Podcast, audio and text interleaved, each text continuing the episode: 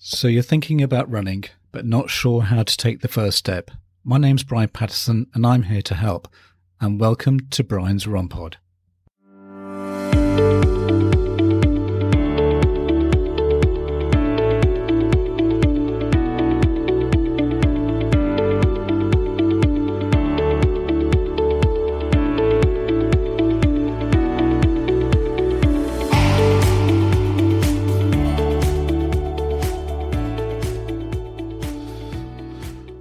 Well, welcome to Brian's Run Pod. It's uh, Brian Patterson. And uh, if you've been with me up to this point, then, well, I just want to say a big, big thank you.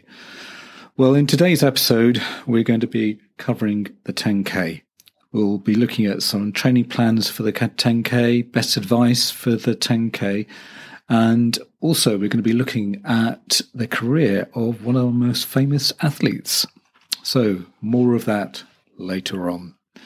So um, let's look at the the, the key things uh, with reference to the 10k training plan.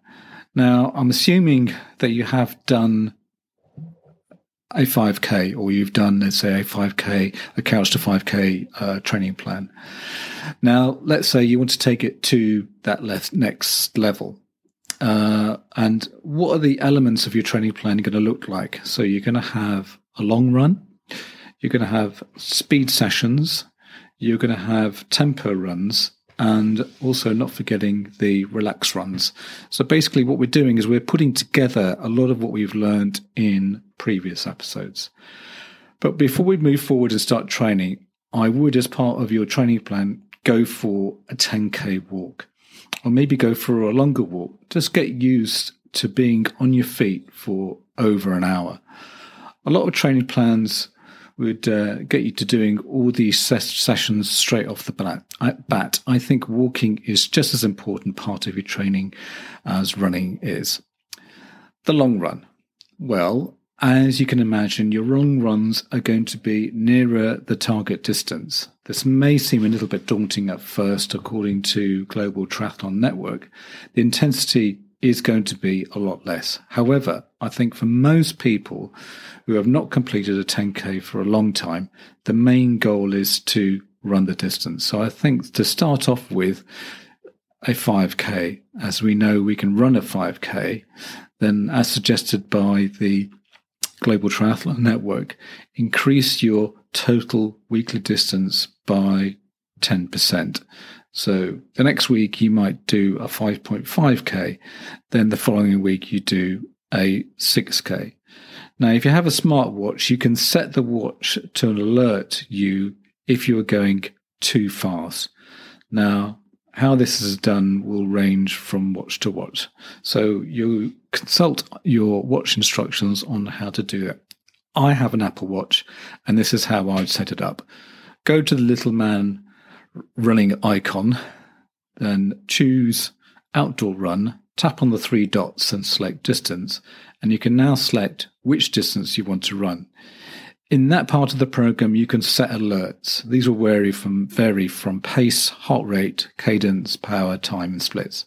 Now you can set your upper and lower limit for your pace. So, for instance, you could set your pace between seven to seven and a half minutes per kilometer. Then off you go. Now, for speed sessions, now I know you might be asking, why do I need to run speed sessions if I'm doing a 10K? Well, for the following reasons. It breaks up your training and gives you something different to look forward to. Also, it gets your legs moving at a faster pace. Plus, it challenges your body and your mind. I also think it's great for developing your willpower. For instance, if you're following a training plan and they set a speed session of say 10 times one minute sprints and a one minute rest then you have it in your mind's eye to complete that session. Once completed you feel satisfied that you've accomplished the goal. Now according to uh, redbull.com on how to improve your 10k running time running short fast interval intervals improves your top speed, but it can also improve your running form and even your running economy, how fast you can run at a given amount of oxygen. By asking your body to run fast, you're challenging it to find ways to do that. Some of the adaptations might also be biomechanical, including a faster stride rate and a longer stride.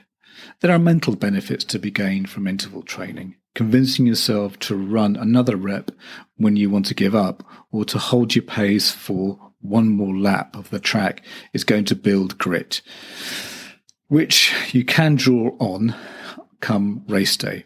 This I have found really, really helpful. Come the last 50 meters, you can draw on that experience. Laura Fountain, a running coach, emphasizes that you should make sure you're properly warmed up before any interval training. And here's her advice. You should include at least one mile, 1.6 kilometers, that is, or even a kilometer of easy running before and after the sessions below, as well as some dynamic stretches and drills to work on during your for your running form. Here are some example sessions you could try. So six times 800 meters at a 5k pace with a 400 meter easy recovery, or eight times 200 meters at a mile pace with a 200 meter jog recovery, or five times two minutes at a 5k rep pace, or and four times four minutes at a 5 to 10k pace with 19 minutes recovery between reps, three minutes recovery between the sets. So, you know, on to the next essential uh, training uh, would be tempo runs, and I know we have covered this in the past. And let us remind ourselves of what is a tempo run. Tempo runs, also known as threshold runs, can help you run faster for longer. Tempo runs are a training technique that increases your anabolic threshold, so your body adapts to performing at a higher intensity comfortably. This intensity could be longer distance or a faster pace. Your cardiovascular fitness dictates how far or how hard you can run. Tiring easily is an indicator that your muscles aren't getting the oxygen they need and when they need it, or it could be a sign that your body isn't sufficiently clearing the lactic acid. Now, active.com says that the tempo runs are a sustained 20 to 30 minute efforts, about two to four miles in length, done at 10 to 20 seconds per mile slower than your current 10k race pace. So you could do tempo runs on any measured flat road or a trail with little traffic and safe footing. As I have said many times, I use a 10k running program that is called Runkeeper Pro, runkeeper.com.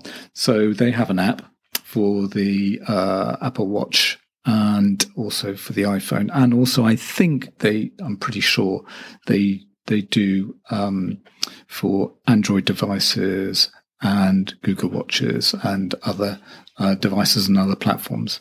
Now, may I remind you that they are not a sponsor of the show. However, maybe they should be. Calling out Runkeeper. They suggested a two times 1500 tempo pace with a one minute rest. Obviously, there would be a warm up of, let's say, 1000 meters and a cool down of 500 meters. Now, if this is out of your reach, then I suggest you work your way up to doing a tempo sessions later on in your training. Now, according to a 2021 study published in the Journal of Strength and Conditioning Research, tempo runs are a high predictor of long term success for long distance runners. If they are not already part of your training, you may want to start introducing one every couple of weeks. Since they are demanding workouts, most runners will want to do one per week. Now, another very important part of your training are the relaxed runs for your 10k running. Now, a key part of your 10k training are the recovery runs, not to be not to be confused with recovery days. What do recovery runs do for your body? Easy runs are also called recovery runs and are all the other miles, not the tempos or the track repeats or the long runs. They're the entities in your training log, training log that make up a large percentage of your weekly mileage total, but with which you don't bother to record much data. Simply um, eight or maybe uh, six or a park loop suffice. So it could be eight kilometers or six kilometers or a park clickup, as I said, to remind you of what you did that day. All runners, and especially beginners and those coming back from injury, benefit from the cardiovascular and muscular structural development easy running promotes. The base fitness a runner puts down through a preponderance of easy runs enables the athlete to safely progress to other types of training. More important, it allows for recovery from the hard days. A runner should achieve a training effect every day, says Dennis Barker, head coach of Augsburg College. And to me, recovery is a training effect, maybe the most important one. It's during recovery that adaptations from the hard training take place. If a runner doesn't recover, the body is not going to adapt, and you will either continue digging digging a hole for yourself or even get injured. The question then is what pace is right and what do you want what do you stand to lose if you go too fast or too slow? In general sense, an easy run is a low intensity effort or a short to moderate duration. So a long run, even completed at a relaxed pace, should not be considered easy because despite the pace, there are some there comes a point where the duration raises the overall intensity out of the comfort zone. Now for me, given the time constraints and how many times a week I want to train, an easy run is maybe a 3k relaxed run at a very easy pace. The easy run can prepare you for a long run the next day. It's like you're preparing your body for the long run the following day. Plus, the easy run for me is a great way to finish off my week. So, in summary, hopefully, this will give you some ideas how to flesh out your 10K training program. Remember to take it easy to begin with. My takeaway is the tempo runs. This could be the key to improving your endurance and speed. As I said, make sure you build up to this session. Add them in to your training later on. Once you've decided to train for the 10K, have a look at events taking place locally in, let's say, 10 to 4 week, 14 weeks time, and this will give you something to aim for.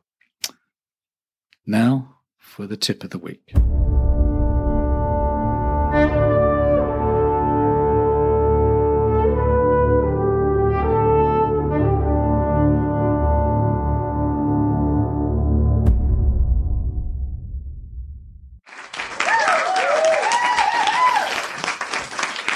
Thank you very much. Thank you very much. Well, the tip of the week is running power.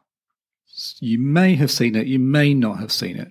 It is a feature on quite a lot of smartwatches at the moment or even running apps. Now, what is running power and its significance? Well, it's measured in watts, and the higher the watts, the more power you generate every step. The more power you can generate at a lower heart rate or a faster pace, the more efficient you are. This can be really useful when you're doing hill running, as your running power will increase when you're going up hills as you are doing more work. This feature can be found on, as I said, most smartwatches. Experienced athletes use running power in conjunction with heart rate to identify improvements in running performance. For example, if you're running the same running session three weeks apart and find you're running at the same power but with a lower heart rate, that's a sure sign of better efficiency or an improvement in your running performance. Now, as promised at the top of the show, I did say that we would be looking uh, to into uh, uh, an athlete, uh, an iconic athlete, and I thought I'd choose one of the most iconic athletes of the 80s, and that's Steve Ovett, a legend of the sport and one of the main characters in one of athletics' major rivalries in the early 80s. He won a total of eight major medals spread over four championships. This included a bronze and a gold at the 1980 Moscow Olympics. A rivalry that has not been seen since with Sebastian Coe. Born in Brighton, Sussex, and was educated at Varndean Grammar School, Ovett was a talented teenage athlete. As a youngster, he showed great promise as a footballer, but gave it up for athletics because he did not want to play a sport where he would have to rely on teammates. As a youngster, he won the under 15 junior boys English schools athletics championships title at 400 metres. In 1970, uh, and the under 17s intermediate boys 800 metres title in 1972. Ovett gained prominence in 1977, where he began to regularly defeat the 1500 metres Olympic champion John Walker in the early season Dublin's Mile. Ovett defeated Walker and set a British record of 3 minutes 54.7. The British public by now showed a keen interest in Ovett, and, and it was at the European Championships in 1978 that he raced against Sebastian Coe. For the first time in their senior careers, beginning a keen rivalry that would become newsworthy. He beat Coe in that race, but ultimately he would lose in the race to the East German runner Olaf Beyer. Although it must be noted that after the fall of the GDR, Beyer's name would be found in the Stasi files of athletes alleged to have doped. In 1980, Ovett arrived at the 1980 Moscow Olympics, the favourite to take the 1500 metre title, being unbeaten over the 1500 metres and the mile for three years. Earlier that month, he would establish a new mile world record at 3 minutes 48.8 and two weeks later equal Sebastian Coe's world record of 332.1 in the 1500 metres. Ovett's participation in the 800 metres would serve as a test for the 1500 metres. In the 800 metre final, Ovett was only in sixth place at the halfway mark, but pushed his way through the crowd to second place. 70 metres from the line, Ovett took the lead and held the challenge from Coe to win by three metres. In the 1500 metres, contested six days later, Ovett ran close behind Coe's shoulder for most of the race, but on the final bend, Coe managed a strong kick and Ovett dropped two metres behind, unable to close the gap in the home straight. Coe won gold. East Germany's Jürgen Straub, who had accelerated after 800 metres, held off Coe Ovett for the silver medal and Ovett had to settle for bronze. During 1981, both Ovett and Coe were at their peak. They didn't meet in a race that year, but exchanged world records in the mile three times during an astonishing nine day period. He returned to action in 1983, although once again his season had been hampered by injuries, which resulted in this his not being selected for the 800 metres at the World Championships in Helsinki. He was selected for the 1500 metres but ran a poor tactical race in the final and finished fourth behind eventual winner Steve Cram. He was yet to reach his peak in 1983, which followed with a 1500 metre world record of 3 minutes 30.77 in Rieti. A few days later, he finishes a close second to Steve Cram in an epic mile race in Crystal Palace. In 1984, after a successful season of winter training in Australia, Ovett's progress was slightly hampered by minor injuries and a bout of bronchitis. He attempted to defend his 800 metre title in the 1984 Olympic Games, but after arriving in Los Angeles, he began to suffer from respiratory problems. He was unlucky to be drawn against the eventual winner, Joaquim Cruz, in each of his two heats and also the semi final, in which he only narrowly qualified for the final, lunging for the finish in fourth place and appearing to collapse over the line. He had run a 1 minute 44.81, his second fastest time ever at the distance. He recovered in time to make the final, but was clearly below his best and finished eighth, after which he collapsed and spent two nights in hospital. Against the advice of his friends and doctors, he returned a few days later to compete in the 1500 metres, running in fourth place at the beginning of the last lap of the final. Ovett dropped out. He later collapsed with chest pains and was taken away on a stretcher. His career wound down, ran wound down, although in 1986, August 1986, he won the 5,000 metres at the Commonwealth Games in Edinburgh. However, the following month in the European Championships, he failed to finish in hot conditions, allowing Jack Buckner, whom Ovett had beaten with consummate ease in Edinburgh, to win the gold. In the 1987 World Athletics Championships, he finished a lackluster 10th in the 5,000 metres final. He then failed to make the 1988 Olympic team and finally announced his retirement in 1991, a year after Sebastian Coe. Post retirement, Ovett went on to become a commentator for Canadian Broadcasting Company and then was part of the commentary team for the BBC at the 2006 Commonwealth Games. And that's a wrap for another exhilarating episode of Brian's Run Pod. Thanks for tuning in, folks. As always, we've got your back with all things running. And next week, get ready for some awesome beginner hints and tips to kickstart your running journey. Oh, and before we sign off, exciting news. We're now available on YouTube. So whether you're pounding the pavement or chilling at home, you can catch us there too. Plus, we have a new feature on the podcast. You can now send me a message. Yep, you heard it right.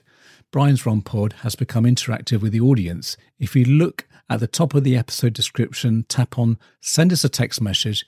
You can tell me what you think of the episode or alternatively, what you would like covered. If you're lucky, I might even read them out on the podcast. Hey, if you want to keep up with the latest updates, behind the scenes fun, and even some exclusive t- content, make sure to follow me on social media. You can find me on Twitter, or should I say X, at Brian's Runpod. We've also just launched a shiny new Facebook page. Simply search for Brian's Runpod and give us a like. And don't forget to hop on over to Instagram where you can catch all our visual adventures at Brian's Runpod. For those of you who love diving deep into the episodes, head over to our website, www.briansrunpod.co.uk, and there you'll find detailed show notes, handy chapter markers, make it too easy to navigate through our favourite discussions. Please leave a review as it will always help find others find this podcast. Music is by Happy Days by Stock Audio, not forgetting artwork by Alice Patterson. Till next week, thanks again for listening.